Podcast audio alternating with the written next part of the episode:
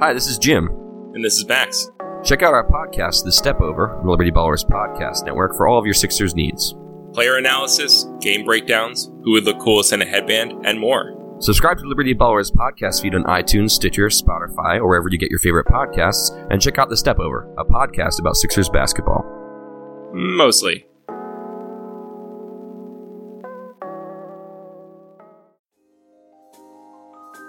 Michael Kist, Benjamin Solak. It's the Kist and Solak Show, presented by SB Nation and Bleeding Green Nation.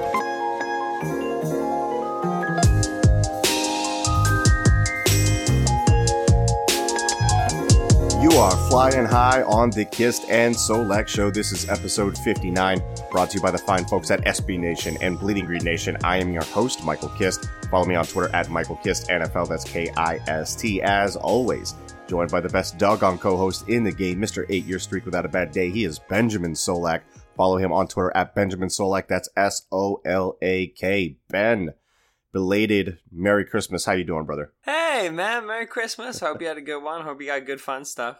I'm always well, never otherwise. I think every day's a good day to be alive. Yeah. But no, I'm very happy to be back on the podcast. I don't know if you can hear, I sound a lot better. I'm not fully back, but I'm a lot better.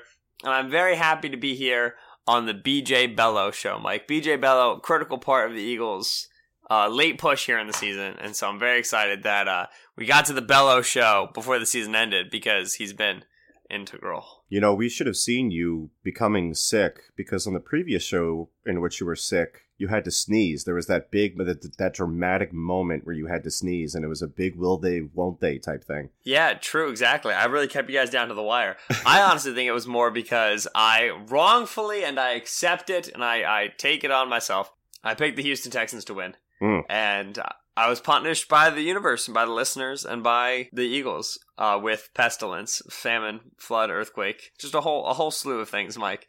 And so yeah, I'm I'm recovering now because I'm I'm fully on board with the Eagles' playoff hopes. Uh, I fully believe they're gonna make it. So uh, now now I'm starting to get my health back. That is good to hear. And obviously, we have to do a refresher. I mean, we we've talked about the path to the playoffs before. Yeah. We've explained it. It's very simple. It's Eagles win, Bears win, the Eagles are in. Yeah. And it's important. The last time we talked about it, there was still the avenue by which they could get in via the Seahawks, Right. Which has now vanished. So yeah, they, they, they updated simply. Uh, the Bears play the Vikings now at 425 in Minnesota. The Eagles play the Washington Redskins at FedEx Field at 425. The Eagles need to beat the Redskins, and then they need the Vikings to lose to the Chicago Bears. Uh, that will make the Vikings eight, seven, and one. That will make the Eagles nine and seven. It will give them a half game lead over the Vikings.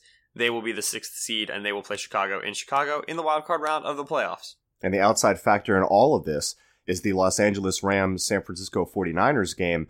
What happens if the Rams go up big early? How does that impact the Bears? Because the Bears are incentivized to play their starters only because they get the two seed if the Rams lose. Now, today, Patrick Finley of Chicago Sun Times reported Love Patrick Finley. Great guy. He's the frickin' man. First I've ever heard of him. Love him to death.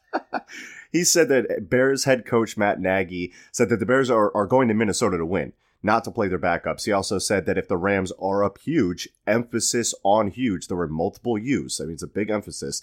They'll maybe consider pulling guys, but he said the score would have to be extraordinary. Ben, that is fantastic news. Yeah, so I I don't know exactly where it's going to be for Chicago. I, it's the truth, as I, I always and, and this is one of my favorite expressions, is somewhere in the middle, right? Is Chicago going to rest their starters outright and be fine with losing? No. Is Chicago going to kill themselves to win a game that could potentially be completely meaningless? No. So it's going to be somewhere in the middle. The question is, where in the middle is it going to be? Ideal situation for Philadelphia. Chicago comes out with a relatively strong starter roster. You know, they're not going to like, you know, like, like, oh, Kyle Long might start this week. I'd be very surprised if Kyle Long started this week. That would surprise me because I, if it were I, I would not be trying to get one of my starters out there for week 17 game that again doesn't really have too much of an impact if he's touch and go. So maybe a few guys uh, getting some injury, getting some rest day if they've been, you know, vibing on it for a long time, whatever. Then you get into the halftime, and that's the first time that Nagy looks at the Rams score. He sees what it is at halftime. Uh, and if it's still relatively close, if it's still like a, you know, two possession, you know, 14, 17 point game, he says, screw it. We're just going to make sure that, that we beat the Vikings here. And that's what's going to be important. That's the ideal situation. unideal situation is literally somebody on the sidelines is just getting the Vikings game piped into their headset, which I don't even know if that's allowed or not. Um, but they're, they're, constantly updating the score on the sideline and they're being very, very cautious. I can't take too much stock in what Nagy says out loud because if you say on Wednesday, this is how, you know, we're going to approach the game like, you know, we're, we, we assume the Rams are going to beat the Niners, well, you really paint yourself into a corner if the Rams and the Niners are tight, Right. right? So you kind of have to say, even if that is your plan, to just say, listen, we're okay with losing to the Vikings, you still have to say, like, our intention is to go out there and win. So it, it's, I don't, you know, these are tough things to, to riddle out. We'll see what happens. The, mo- the, the thing is that realistically, the Bears are a better team than the Vikings and should beat the Vikings, especially if they believe they have something to play for. Obviously, Philadelphia fans should be hoping for a strong San Francisco game, which San Fran has not been terrible. They were one score with the Chicago Bears last week, for goodness sakes. Uh, and there's a potential that Todd Gurley doesn't play. And while no Todd Gurley spelled actually a better Rams offense than we had seen last week, CJ Anderson, and they went more 12 personnel and they went heavier boxes and they really ran the football. Like that was weird. Um, so, so, you know, is no Todd Gurley a good thing or a bad thing? It sounds weird to ask. Anyways, you got to watch the Todd Gurley health. Yeah, there's too much stuff going on, man. Ah, you know, and, and this has been written many times, but you just beat the freaking Titans. And you just beat the freaking Panthers. You beat the Dallas Cowboys once, and this is a win and in situation. Yep. So, there you go. Very frustrating indeed. So, the topic of this show is not the playoff picture, but it's actually going to be an all 22 film review of the Eagles' 32 to 30 win over the Houston Texans in week 16 of NFL football action. However, first, as always, we have some house cleaning to do. The injury report or the estimated injury report for the Eagles, we're recording on a Wednesday, so this is all Wednesday news. Hopefully, this will drop later tonight, but did not participate. Michael Bennett with a foot. Michael Bennett is not going to participate in any of these practices, and that's totally fine because they're going to rest him. They have been resting him. He has not missed time. Safety Corey Graham is sick. Cornerback Sidney Jones, hamstring, not expected to play again. Offensive tackle Jason Peters, again, is going to be on all of these reports, and we should, uh, I think he should be a go, but I think that he also may be day to day, but there are different levels of day to day. Who is this? Jason Peters. Yeah, okay. Also, Isaac Seumalo with the peck. Quarterback Carson Wentz with the back. Stefen Wisniewski in replace of Isaac Seumalo. I mean, it's really apples to apples, so not really concerned with that too much. Limited participation. DJ Alexander is in all of these. Uh, missed a game with a hamstring last game, if I'm not mistaken, or I just didn't see him because I rarely watch special team reps unless I'm trying to figure out if Treyvon Hester is on the field goal unit, which he is and has been since week seven. Defensive tackle Fletcher Cox still dealing with that hit knock. I wouldn't worry about him at all. Jason Kelce, again with the knee, played 100% of the snaps or something like that last game. Not worried about that. Mike Wallace Yeah. joins the list here that he's been recently activated. They're not sure. They're saying he's day to day, quote unquote, for this game. Definitely probably could make a return for the Eagles if they make it to the wild card, but still might be able to make a go of it in this upcoming game. That would be big for some of the wide receiver depth, and you also add another burner, Ben. Yes, but when they added Golden Tate, they went super heavy 11 personnel. They had 21 snaps in either 12 or 13 personnel combined over the first two games. The Golden Tate was fully integrated into the offense. That was like week 10 and 11 or week 11 and 12, something like that. Yeah. I'm down for Wallace being added, but if they're like, yo, we need to create some more Wallace snaps. Got to make sure Jordan Matthews is continuing to get his snaps as well. We should probably bite into Dallas Goedert snaps. I'm gonna pop off. All right, Yeah. I'm gonna go bananas. I don't anticipate them doing that because they're on a two game winning streak, which sounds stupid, but it's a very good two game winning streak. Both of them, 12 personnel has been a huge part of the offense. It's been an increasing part of the offense over the past three, four weeks. Uh, and Dallas Goedert's playing great football. He honestly, he played his probably one of his worst games against the Texans, we're being frank. But generally, he's playing better football as a rookie. Uh, the 12 personnel uh, sets tend to be just simply more effective on a success rate basis than the 11 personnel sets. So I'm happy Mike Wallace is back, but I, I, I want him to be used as a rotation piece in a offense that maintains the current usage of 11 and 12 personnel that it currently is using. If they find the need to like integrate him, I guess like in week 17, as long as you beat the Redskins, I'm fine with it. But if it's like, all right, wild card game, Bears haven't seen Wallace, let's surprise them. Or we could do the thing that's that's actually been working for the first time ever on offense. You know, ah, it's one of the two. I'm shocked to hear you say that, and I'm sure the listeners are shocked when we've pounded the table for 12 personnel for no less than three months. I, I I'm officially I'll, I see the end of the season in sight, right? Like I see like this could be the end, and then every week progressively, obviously, could be the end. So I'm realizing I have a very limited time left to talk about 12 personnel. One and two, they're actually using it in, in in the Dallas game and the Los Angeles game. They used it a vast majority of uh, over the uh, a, a vast amount more than they used 11 personnel. Right. 11 overtook 12 in this most recent Texans game, but 12 still went up. Like 45% of the snaps were in 12 personnel. It's crazy. well, because there's 13 personnel snaps too. You combine those two, it's more than the 11 personnel use. Yeah. Right, right, right. But the the moral of the story being like they're finally using it. It's been very successful, and I only have so much time left in the season, so I really got to hammer in the final points, Mike. The other one that's like interesting and weird, and I never thought I would be saying this, and this has been the most backward season ever. Man, I really hope. Okay, I gotta hang on. Man, I really hope Isaac Seumalo gets healthy and comes back. Because Steve Wisniewski wasn't really good in relief at left guard. Whoa! Like what? Wait, remember when? Remember when Seumalo stepped in for Wisniewski, and we were like, hmm, like that's not good. Seumalo was Seumalo was worse. But Wiz had a rough day. Obviously, when you're coming out in like you know uh, in relief and you haven't been working with the unit, like I get it. That was a drop off in play from Seumalo to Wisniewski in that Texans game. Which, wow, you know, shout out to Seumalo, who we simply haven't talked about in a month, and I know we haven't talked about him in a while because I can't remember how to pronounce his name. He's been playing well, and when you play well as an offensive lineman, you don't get talked about. That's the sad reality. So shout out to Seumalo. I hope he is healthy. Uh, obviously a good interior defense line for the Redskins. I hope he's healthy for the playoff run as well because knockwood, because he's been playing well. So there you go. Not on the injury report, not because we don't have it yet, which we don't, but he's not going to be on the injury report for the Washington Redskins, is DJ Swearinger, the safety. Shout out DJ. One of the key pieces on that defense. He was released for criticizing the defensive coordinator Manusky in post-game comments, which is interesting for the Redskins, an organization like the Redskins, to make that stand. A little weird.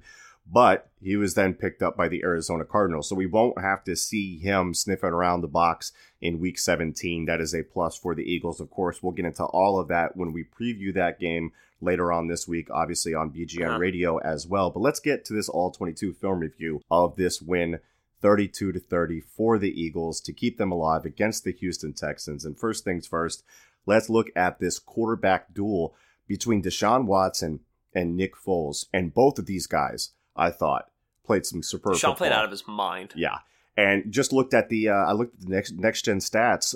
They have a metric called expected completion percentage, which we've talked about before, and takes into account XComp. a, a number of factors and player tracking to tell us how well a quarterback did against the baseline established for their attempts. Watson plus 13.6 differential in XComp, third best of the week. Foles plus eight, good for sixth on the week. And neither were afraid to throw into tight windows, which hadn't been the case for Watson leading up to this. He winds up with a much higher than usual aggressiveness percentage, Foles slightly higher as well. Intended air yards were about 10.7 for Watson, which was a serious uptick for him there too. And we'll get into Foles here, but Watson was aggressive, elusive, accurate, left the field with a lead. I felt he did everything he could in this game, and unfortunately for him, it's not going to be looked at as a special performance because a loss colors everything in a different shade, Ben. I love how you snuck left of the field with the lead in there. Yeah. When we're gonna talk about Nick Foles, obviously a player who, for the, like his entire 2015, 2014 season with Philadelphia was listen, Foles left the field with the lead. All right, Foles left the field with the lead. Right. So I really appreciate you. Like it was like oh, like elusive, accurate, a bunch of other quarterback stuff. Left the field with the lead. He I was- that, was, that was cool. Watson played a fantastic game. Watson played one of the best games uh, I saw of him in, in terms of film review. And the main thing that I said about Watson was that he was a first read and scramble guy.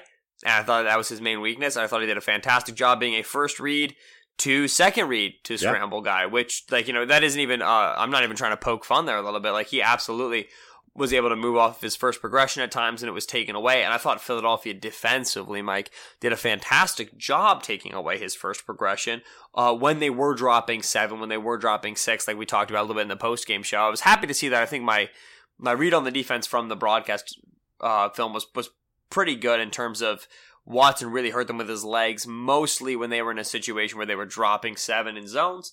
Uh, and Watson really hurt them with his arm when they were in a situation where they were playing man and they had a spy. So Watson got you with his legs there, but they did a great job taking away his first read. I thought when they were in those zone coverages, I thought Schwartz called a fantastic game.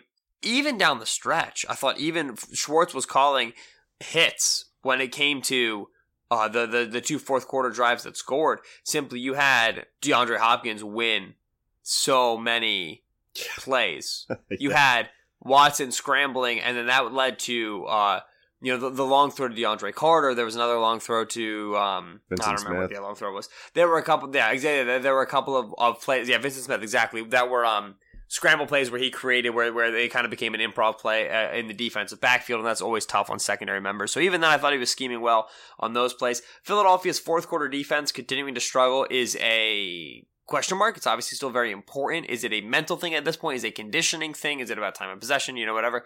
I thought he schemed it quite well in the fourth quarter. I didn't see anything like we lamented in the Tennessee game where it just felt like he was Yeah. giving up yardage or something like that. So uh, kudos go for that. But generally speaking, yeah, and we said this after the game, that should have been a, a, a Watson drive where when the Texans were playing in the AFC Championship game, they looked back at that drive as like the moment where Deshaun Watson like decided he was going to take over the AFC playoff picture. You know what I mean? That that final drive to go ahead touchdown to Vyncint Smith was just, I mean, flawless. I would say. Okay, so let's talk about the other quarterback in this situation. Enough love for Watson, played a great game, but we recommended for the Eagles a quick passing game to supplant the run game. And that's what we got. A 69 31 pass run split, the fifth quickest time to throw of the week, the third week in a row that the Eagles have been top five in that regard. This also means a lower intended air yard average for Foles. That's not always a bad thing. He was really efficient on the day, ends with the second highest QBR of the year for an Eagles quarterback and his highest QBR in a regular season game since October of 2016. Slinging it for 471, four touchdowns, one interception. So it wasn't a game without some hiccups, but like we talked about in the recap show, there were more than a handful of throws that showcased some beautiful touch and placement. I highlighted three of them in an article for bleedinggreennation.com. Check that out. But Ben, we're always skeptical of box score scouting, but I think this is a case where the stats line up with the performance. And we said it was going to have to be a big game for Foles because the Texans' run defense. Yeah. And just touching on that real briefly, I mean, I was more down on the offense in general against the Rams than most. Not saying it was bad, but their success rates didn't match up. In this one, the the running struggled yet again. 31% success rate against the Rams, 27% success rate against the Texans, but passing goes from 38% to 46% in this game at 9.24 yards per play. Is that good? Yes, it's very good, Ben. Almost a first down per play. It might be good. It's tough to tell. So, heavy passing game. The stats support that Foles had a big game when we needed to lean on the passing game. The film supports that same conclusion, Ben. I'd like for everyone to turn their books. I'm doing the turn their books things now. Ooh. To quarter two, 825, first and 10 of the Houston 30. This is the Philadelphia touchdown drive that took 85 plays to go ahead and punch that puppy into the end zone. 85 plays? This is, um, yeah, it took 85 plays to touch the, yeah, to score on this drive. Literally, it was like, all right, feels like the drive should be over. And then there were seven more plays to finally get this frickin' ball into the end zone. Yeah, we were in the red zone for 84 years for sure. Spe- speaking of Dallas Goedert, man, the fourth and two, and he's wide open into the flat, and it's just free money. Yeah. And Goedert trips. He's like, "Oh, you poor baby! Like, oh, like my six foot five, two hundred and sixty pound baby! Like, no, just turn around! Oh, so." And then he like he like like on the ground. He like reaches the ball and puts it over the goal line. It was the most pathetic thing I've ever seen. But eight twenty five, first and ten. We're gonna be in a situation. Philadelphia's formation into the boundary, something that I wrote about uh, that they use really well where you've got three players, You've got your tight end, a wide receiver, and your running back are all offset to the left side of the formation, which is the shorter side of the formation. And then two receivers are out to the field, which is the wider side of the formation. And that's irregular. Usually you put more players into the wider side because there's more space to operate there. But Philadelphia uses formation into the boundary really well uh, to generate space in areas that you wouldn't expect. And it puts the defense in weird bind situations because the passing strength and the running strength is to the narrow area of the field. And so the defense wants to set their strength over there, but then you're often weak to the field, to Yeah. be to the wide area of the field, because you have less players over there covering more space. And so in this situation, Philadelphia runs a little bit of a play action. Zach Ertz comes off of an inline alignment, and he just drops right into the middle area of the field, which is wide open. The linebacker suckered, suckered up on play action, and the, the slot corner, the slot safety, that hook curl defender, is nowhere near the middle of the field because he had to line up super wide to deal with the only two receivers out there into the field. But this throw from Nick Foles was a throw. I played it over eight times, and I was like, this is just, this, like, Beautiful. how many times have I seen Nick Foles retreat and backpedal and run away and be super scared and not ready for this at all? But he pulls that. He's eyeing Zach Cunningham, weak side or strong side linebacker, excuse me, because formation to the boundary. Cunningham read the play action and he starts to gain width because he's worried about a quick out route from Zach Ertz. That's what makes more sense off this little play action RPO sort of a look, right? Steve Wisniewski is getting walked back into Nick Foles' lap and Foles off platform, off timing, feet pointed towards nowhere, just loops a little daisy right into and right into Zach Ertz's hands, uh, in between two converging Houston Texans, and it's simply such a calm play from a quarterback who is so notorious for panicking. And I mean, Foles went and panicked on like the interception uh, for Zach Ertz, right? Right. The the uh, Bernard McKinney pick. That was a straight panic throw. That was classic Nick Foles. But this is like veteran Nick Foles. Yeah. This is you know, and Foles even isn't that old. We forget about that. He's you know he wasn't he was drafted only like three years before Carson was or whatever. But this is this is a situation where there's a lot of poise here and there's a lot of understanding of the offense and trust in your receivers. And for Foles to make this throw so accurate, dropping it right there between the levels is just, to me, like he had a lot of throws, but this throw stood out as development from a player that we don't think about as still developing. No, I think it's beautiful. Put it right over McKinney too on that. That's that's beautiful by Nick Foles there. He had a like I said over a handful of those types of throws in this game, and from off platform too. I mean, the wheel to Sproles on the left sideline that he dropped in there was off platform too Yeah. because he was getting pressure on that one. Four years. I misspoke. Four years uh, drafted earlier than Carson, not three, four. All good. Way to get that in there so you don't have to do a correction and omissions on the next show, Ben, because you know I'll hold you My to it. producer, my producer pulled it up. So what comes, and we we talked about the quick passing game. What comes with the time to throw that's among the fastest in the league? You get lower pressure rates, as we talk about a lot on here. Over the last three weeks, the Eagles' offensive line is second in Pro Football Focus's pass blocking efficiency metric. And when you watch this game, two very interesting matchups produced polar opposite results. So some good Right. and some bad here. Let's go over them both. The bad, Halapoulivaati Vaitai against Jadeveon Clowney. And I posted a clip Woo!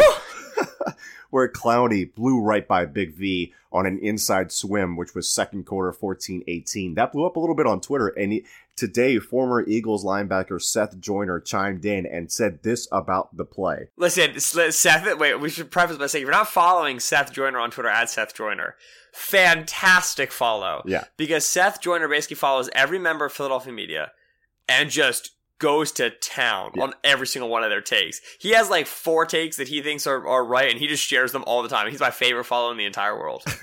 so he said, quote, that's a damn shame. Just look the coach in the eye and tell him you don't want to play. Find a replacement, but that's pure horse expletive right there. S-M-F-H-R-N unquote. Went to town on Big V. wait, uh, wait, what was the acronym? S-M-F-H-R-N. Shaking my head right now with an expletive in there. Right. Okay, I thought you said R-A-N, and I was like, I don't know what the A is. Okay. you look at at Clowney and Vaitai, they had enough reps, bro. They had enough reps in that game to make an and one mixtape out of it. But the good, let's get to the good quick too, and we can kind of talk about both of these. The good was Lane Johnson against J.J. Watt, and what a fun battle I thought that was. And I thought Lane won that battle hands down in pass pro. Lane was credited with only two pressures, both to Watt, and one of them was that weird red zone play where we were looking for that motion screen to Jeffery that we've hit for a touchdown twice this year. Yeah, the shield fake. Yeah, the, the shield. Yep. Houston was all over that. 37 or 39 played that better than I think anybody could have ever imagined. I have no idea how he sniffed that out. I mean, Whatever look, the corner was. it definitely was a tendency. He must have seen it. I mean, that's just good film study and sniffing it out based on formational tendencies and play calling tendencies in the red zone. But so Foles holsters it, right? Watt gets the pressure. But I mean, Lane is expecting that ball out super quick. So he cuts JJ Watt. Foles holds on to the ball, gets pressure, whatever. That's one of the two pressures on the day that Lane surrendered. If that's one of the pressures out of the two, if that's 50% of the pressures, I am taking that all day from Lane Johnson. I thought he had a fantastic game. Right, and that even that set that we're talking about right here, Lane cut into that set, right? Mhm. And so Lane, that, that's a cut block situation because the expectation is fake the shield screen and then throw the, the, the ghost route, the ghost corner route that Nelson Agholor is running that i- i- is built into the fake. So the ball is supposed to be out quick. So Lane's not even trying to sustain a block there. It's basically just drop JJ Watt. Just just hit him in the in the waist, get him down if you can. If not, he's got to belly all the way out before he can get to the quarterback. Right. And then by the time Foles turns around, like, you know, he's Foles already ready to throw that football away because he knows that Lane's not there to sustain the block anyway. So sure, accredited pressure, but like he accredited pressure because he did his freaking job. You know what I mean? Pass protection on the day, uh, you know, I think from right tackle to center just shows you that sure the Eagles only have one Pro Bowler there, but they have three guys there who are in the Pro Bowl discussion every year and deservedly so. Correct. In terms of I think Jason Kelce is probably the best fullback the league has ever seen. He just also snaps the football to the quarterback. His ability in space to lead block Yeah. is shocking. Um, Brandon Brooks, I, I, and what what I love the most about Brandon Brooks is his ability on double teams to generate vertical displacement. Because you'll notice there's this young man in the Eagles' backfield. His name is Josh Adams, and he can't pick up any yardage without making it a hundred times more difficult than he has to. Uh, and whenever he runs off the left side of the formation, especially when Big V and Steve Wisniewski are out there playing, there's so much dancing back there, and there's so much trying to cut outside and nonsense and whatever. When he gets to go behind the right side of the formation, things are a lot sunnier for him, and it's because Brandon Brooks is road paving, and that's fantastic strength to have. I think next to Jason Kelce, and then you already brought up Lane. I don't think the offensive line, to be honest, is really playing that much better than they were previously. It's just the time to throw. As I spoke about, yeah, and, and, and like you said, time to throw drastically even decreased for Carson Yeah. in terms of in the Dallas game before he he uh he exited you know he exited the starting lineup. But I really think that yeah, you have the time to throw has greatly gone down. The twelve personnel usage has greatly gone up. I think that's two, and then three is Nick Foles. I think is far more willing to, and I just mentioned it, throw the football away. Right. He's far more willing to just not take a sack and let it be a pressure instead. And that just makes the offensive line look better on metrics, period. But Carson, and we talked about this, whether it's a result of the way that he's always played, which I think it is a little bit, and whether it's a result of the injuries, which I think it also is a little bit. Carson this season has had his worst season in terms of subtly navigating the pocket. Not talking about escapes here, talking about subtly navigating the pocket, being willing to move his feet a little bit to help his offensive linemen with their angles and with their positioning and with their landmarks. And finally, Carson just needs to learn how to eat a play, Yeah. throw it away, get it to the feet of some wide receiver, you know, get it out of bounds. Instead of trying to extend everything and escape everything, and then you put your offensive line in bad situations where you're out running where you shouldn't be running because they can't sustain those blocks. So I, I think that that all contributes to what we, we've seen the, the offensive line play improve from a metric standpoint. I really don't think film wise they're doing that much differently or that much better. We've been talking about swi- uh, twist and stunts and dealing with those, and I think those have improved, but that's Yeah. like always like a, a fluctuating thing to me. The point on Big V that I'd like to make is simply this.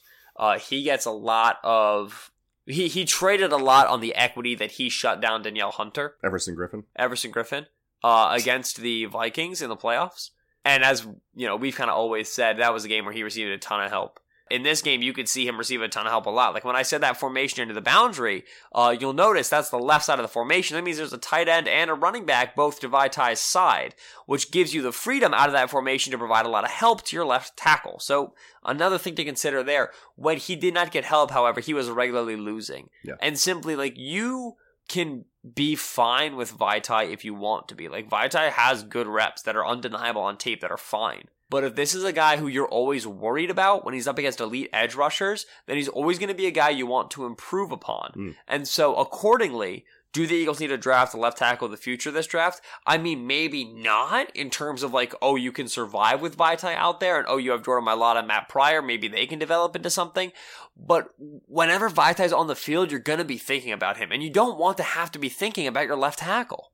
And it's like if you could pick one position on the field that you don't want to have to cater to, it's offensive tackle, right? Like that is is the position where if a guy can just take away a dude, it's huge for you. It cha- it, it opens up the playbook tremendously, Yeah. right?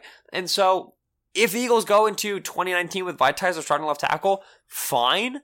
But that just means that instead of drafting the guy of the future in 2019 draft, they're going to draft him in the 2020 draft. Like it's not a matter of if, but a matter of when, in my opinion. And this game goes to show that point. Great points, and I agree. It limits what you can do with your playbook when he's Thank out you. there, and you don't and you don't want I that. worked really hard on it. Ben, defensively, let's flip sides of the ball. 11 pressures on the day for Brandon Graham in a plus plus matchup with Is that is that is that good? Ben. I'm here to tell you that's very good. Now, who was not very good is right tackle Kendall Lamm, who we featured in the preview shows. He was struggling big time. And look, the big play came on the strip sack, which Graham didn't force, but this is something that we mentioned in the preview show too multi level rushes. And on this play, they, they were flipped. Graham was on working against the left tackle, taking an inside track. Long working against Lamm on the right side, taking a speed rush track, so working more over the top, which created a situation where they had Watson unable to step up into the pocket, and it led him right into Chris Long's path. So I, I thought that was a good example of what we were talking about before the show, how you get those multi-level rushes. Even though there was an interior Right. pressure, Graham got so quick inside and collapsed that pocket that was able to force Watson in a situation where he had to move to his left, not his right. And that's where you want Watson to be moving is away from his ball hand. Yeah, and if you watch uh, that rep specifically, and even if you watch, I think the the the total of, of kind of a lot of the pass rush reps and clear pass rush downs. This is a third and thirteen we're talking about. Number one, uh, old Jimbo, who you know I made the I've made the claim like, listen, Jim Schwartz is not a wide nine coach anymore. He doesn't rely on the wide nine. Jimbo is all about the wide nine in this game, which does that have something to do with Watson's ability to escape? Maybe, like a little bit. But also, when the offensive line really sucks and you're really not blitzing at all, yeah, I mean, like he loves his two three techs and his two nine techs, and basically force the center to choose. Usually, the center's going to choose Fletcher Cox, Yep. uh, and then you're gonna have one on one with Brandon Graham, one on one with Chris Long, and one on one with Michael Bennett, and that's a pretty good situation to be in, especially against an offensive line that's weak from left to right. In this situation, what you saw, I think Brandon Graham do a lot is Graham kept on coming inside on Lamm, which was bothering me during the game because when you come inside, well, you're just giving up that outside contain, and Watson was escaping to his left very frequently. And like you said, we like him going to his left, but then he was just tucking and running, Yeah. and he generated scores off of a score off of that. He generated first downs off of that. Yeah. What you see happen here, I think, are two things that allow or at least mitigate the issue with Graham going inside. So Graham sets this guy up, Lamm up, three steps, then counter inside, immediately generates inside pressure. Watson cannot get to his second read. Graham is right there immediately. But Fletcher Cox, the three technique to Graham's side, takes the double team but keeps himself clean. He's not head down bull rushing. He's eyes up and he's moving to his right so as to anticipate Watson escaping to the outside. That's one. Two, Chris Long takes the widest frickin' path you will ever see in your entire life, way outside the the wide receiver who's lined up, or the tight end who's lined up to the line of scrimmage, Right. way outside the offensive tackle, way past the peak of the pocket, but he is expecting Watson to be able to move to his left because that's what Watson's been doing against the Brandon Graham inside rush anyway. And so once Watson moves away from the Graham rush, he's at a position where he still thinks he can throw, but he's got Long behind him and Cox in front of him. Like the the rush is there. So it's clear to me that they're on the sideline. Like Graham saying, listen, like I'm gonna go inside on Lamm. Be ready for Watson to get out to his left. If you just follow the outside path, Chris, if you just like, you know, just like stay off the double and move, right? You guys will be able to get him. I can move him off his spot. Just know that this is where he's going next. And and so that's where you're talking about sequencing your rushes with a, with a mobile quarterback like Watson. First guy isn't necessarily going to bring him down every single time.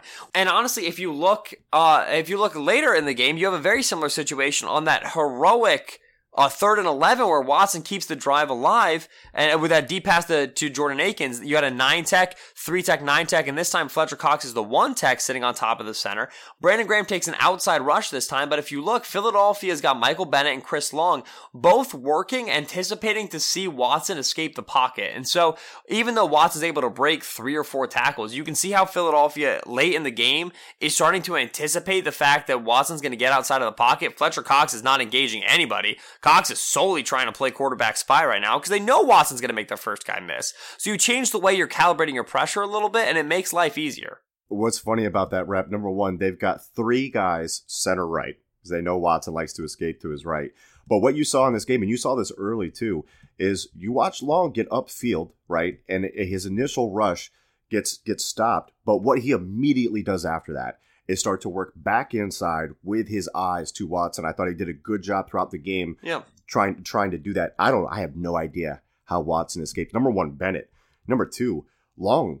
I mean, Watson is facing the other direction of where he needs to be facing. Long has a free shot on him, and Watson is just able to wiggle away, reset, and then make Michael Bennett miss again. And then and then and then just throw one up there. Beautiful play. Right, as if as if he's been watching the rad develop the entire time. Right. This is a play where you watch and you're like, listen, Things happen. screw this, right? Like, how dare you? It's obnoxious. So moving past that, Ben, Avonte Maddox, another big day for him. He had some help against Hopkins. He's okay. of He's all yeah. right. Yeah, I mean, He's- some he's- he- he might be good. but I mean, you look at it like what was it, fourth quarter with five twenty one remaining. He's like, this is a great play, but he's able to trail Hopkins, who was on a ten yard out. He's able to undercut this, knowing that he has Graham over the top. He gets the pass breakup. I think that the Right. Eagles really found a nice versatile move piece in Maddox. And this is our 2nd Mm-hmm. week in a row praising about him for playing out of position when he when he shouldn't be. Right. And good job for Jim giving him the support that he needed in these situations. Which, by the way, you absolutely owe me a Coke or some trivial thing because you thought this was cover three cloud, and it's not. It's quarter, quarter, half, all game long, boy. I was going off the broadcast version, and now you're coming at me with the all yeah, I'm coming with hand? sauce. I'm coming with sauce. It's quarter, quarter, half. So we talked. We talked about cover three cloud. Let's talk about quarter, quarter, half. Uh, for reminders, quarter uh, cover three cloud is where instead of two corners dropping back into the outside thirds and one deep safety dropping back into the middle third, two safeties at the snap shift over into an outside into a middle third. And then that corner that side of the shift is gets to stay downfield and act like a trap coverage guy. And Philadelphia was using Avonte as that sort of trap coverage guy because he's got really nice quickness, he's got really nice instincts, kind of playing that short intermediate area. That's where he's been good as a corner. Quarter, quarter, half is also a three deep coverage, and it can also be run out of two safeties. It just looks a little bit different in terms of it's what's often called cover six because it's me- it's a merge between cover four, that's quarter, quarter, and cover two, that's half. Often run against trips, which the Texans gave them a ton of just trips with Hopkins isolated backside, trips with Demaryius Thomas backside when Demaryius Thomas was What there. concepts with trips, and yeah, a lot of that. Right. And Philadelphia responded with quarter quarter half, something we saw them do against the Giants and Odell Beckham Jr. So on the quarter quarter side, or let's start on the cover two side, it's a little bit easier to think about. That's the Avonte Maddox getting to play underneath that route that we talked about because he's sitting there playing a, a- just a pure flat zone. He doesn't really worry about anything else to the middle of the field. He's just staying flat underneath that one receiver to his side, potentially keeping eyes on the halfback releasing out of the flat. But even then, that's not going to be one of his primary responsibilities. Yeah. So he gets to play underneath any vertical stem from that isolated backside one receiver with a safety over the top in half field coverage. So Right. that safety does have some more responsibility. It's not going to get too far off the hash, but if that's a pure nine ball, the expectation is the safety is going to be able to get there on a lot of those throws. Even when he did, Hopkins made some incredible catches. You saw that in the fourth quarter. They were really attacking the honey hole there on the cover two side. But that's the quarter two side of it. The other side of the field with the three wide receivers is quarters coverages. And you have anywhere from five to four players dropping into the quarters area. If you've got five, it's two deep guys in, in a, each in a quarter of the field. And then you have a hook zone, a curl zone, and a flat zone. Yeah. So you've got five over three in that sort of a situation, really to your advantage. And Philadelphia enjoyed that very much because Watson would look to that side, see nothing. When he escaped, he escaped, but when he didn't, it was pressure, it was incom- incompletions. And then if you've got four, you're doing hook, curl, curl, flats, more cover three responsibilities underneath. But again, it's those two deep guys, often a safety in the outside corner, running quarters coverage. So it's a three deep coverage, but instead of each player having a deep third, one safety has a deep half, and then there's two deep quarters. Cover uh quarter quarter half, cover six because it's half cover two, half cover four. Philadelphia rolled with it against the Texans very successfully. What's interesting to me is you saw that clip go around, and the clip is like isolated on Maddox, and and, and the clip Right. is like, "Yo, Maddox, this is you know it, it, it's freaking out over this one rep with DeAndre Hopkins, but he's got over the top help, so it's like, okay, calm it down a little bit. He had a good game. Right. That that rep makes a lot of sense why he could play it like that. Right. Credit to Jimbo for putting him in a situation to succeed and not have to play Hopkins one on one all the time. Yeah, and, and the thing about Maddox is that Maddox had many, many high quality coverage reps like that one that kind of went around the pass breakup. This is this this description of quarter quarter half is not to take away from Maddox at all. Um, but it's understand like evaluating corners off highlight film is so difficult because Maddox didn't get targeted that much when he was covering Hopkins. because he was getting help over the top and because he was sticky underneath, like Yeah. both. And the one time that, not the one time, but one of the few times that Deshaun went that way against quarter quarter half coverage, Maddox played his responsibility well, utilized his quickness, and got a pass breakup out of it with Yep. his 29 and a half inch arms, which is now a theme of the show for whatever reason. right? And so that goes around like, look at Maddox. Maddox has been blanketing Hopkins all day and he got this pass breakup. Well, really, like, if Watson's, if Watson's not trying to feed Hopkins on that route, which he really shouldn't be trying to hit that route, then we never see that rep. And if we're evaluating purely off of highlights, we never know that Maddox is having that sticky of a day until we get to the all 22. So Maddox had a great game just for what reasons? Like, what's the Right. evidence here? And we were talking about process over results. Pass breakups were great. Numbers and coverage were great. Why? Because he's very sticky, because he's very quick, and also because he got that help. Yeah. And so Maddox is an outside corner. You know, something I've heard a lot about. Well, oh, he just had a great game against DeAndre Hopkins. He did, because he had safety help over the top for a lot of it. And DeAndre Hopkins is, is, is primarily a vertical receiver. Do you want to be in an offense where you always need to have at least a cover two safety over your outside corner, or excuse me, a defense where you always want to have a cover two safety over your outside corner? You don't. And that's why Maddox makes more sense as a slot receiver. He's always going to have safety help over the top when he's playing in the slot. Only real situation would be like a cover zero blitz or like, you know, cover one man against a slot fade, like an outside breaking route. Otherwise, he's pretty much always got safety help. Right. And so that's where he makes a lot of sense as a slot corner, which is a starting position in today's NFL. And that's where I think Maddox should end up. So great game for Maddox, but it's important to understand quarter, quarter, half coverage and how Maddox was used against DeAndre Hopkins to contextualize his performance. Rasul Douglas didn't get the same sort of quarter, quarter, half stuff Right. because he's a different style of player and it wouldn't have made sense. You know, Rasul's not the sticky guy Maddox is. He's not going to be great, you know, flitting underneath DeAndre Hopkins routes. That's not his game. So he didn't play him in quarter, quarter, half that way. So uh, understand your players, understand how they're used. Love it, love it, love it. Ben, I think that's going to do it for this all 22 film review show of the Texans and the Eagles. Big win for the Eagles, of course. Keep their playoff hopes alive. Next up, well, Ben's going to tell you what we have next up. Ben, would you say goodbye to the gentle listeners? Gentle listeners, this uh, there are 598 reviews on iTunes right now. Ratings, 598 ratings, 232 reviews, which is so super sick. And if two of you were to come and rate and review right now, if you were to just just right now be wasting your time and want to find another way to waste like three more minutes, and you would go on iTunes and you were to rate the podcast uh, five stars only, and then review the podcast five stars only, we would have 600 ratings, which is bananas. Yeah. B A N A N A S. And we have 234 reviews, which is in order, which really appeals to me. So for two of you who have not rated and reviewed the podcast, uh, please go ahead and do that. If you have already, make a second iTunes account, change your entire Apple ID on your devices, make your life impossibly miserable and inconvenient so that you can rate and review the show. That would mean the world to us. We are approaching the final week of the regular season, potentially the final week of the Philadelphia Eagles season, knock wood. So, uh, upcoming, there will be one preview show for the Redskins and the Eagles. Uh, the reason being, number one, we expect the Eagles to win this game. The Redskins are very bad. Number two, we have previewed the Redskins before, so we're very familiar with their stuff. And number three, I'm traveling a lot for family, and Mike is watching the little baby, and so we are very, very busy. Uh, which obviously December and the holidays are a very busy time for everybody. So we appreciate you listening and finding the time, but also understand we're doing our stuff. So one preview show, uh, including everything you should expect from the uh, Redskins offense and the Redskins defense. Eagles should win this game. They're on a hot streak. They know they need to win this. Redskins obviously going to try to play spoiler, but it's tough to play spoiler when your quarterback is named Josh Johnson.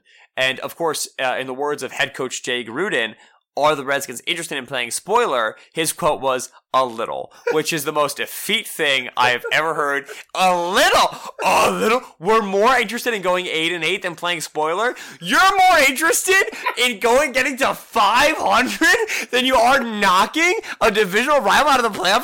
Who are you? What are you talking? What are you doing? Okay, so rate and review the podcast. Listen to our episodes. Listen to the uh, the BGN Radio main show Yeah. with uh, BLG, may he forever May he reign, forever and. John Stoll, John Stoles uh, in the full Sproul season. Uh, listen to those shows as well. We will get you all ready for the Redskins game. We will also, I would imagine, talk a good deal about Minnesota Chicago as it approaches and more news breaks.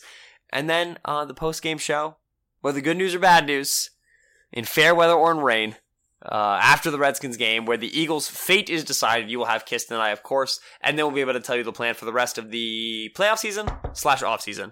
Thank you so much for listening. I've been Benjamin Solak on Twitter at Benjamin Solak. Is that's well the case. Michael Kist on Twitter. I'm Michael Kist NFL. It's K I S T. We will catch you later this week. We all we got. we all we need. Fly, Eagles, fly. Imagine, imagine, imagine DJ How? Swearinger. Imagine DJ Swearinger getting fired or cut for being like, these coaches don't prepare us well for the games.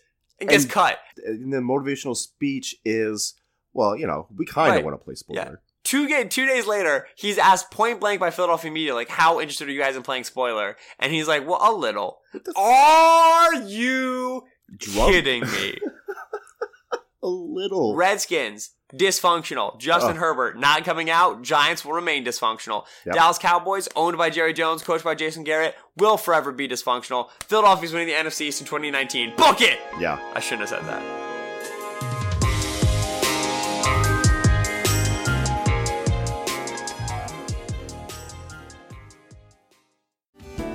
Hello, I'm Spencer Hall from SB Nation, and I want to tell you about my new show, It Seemed Smart.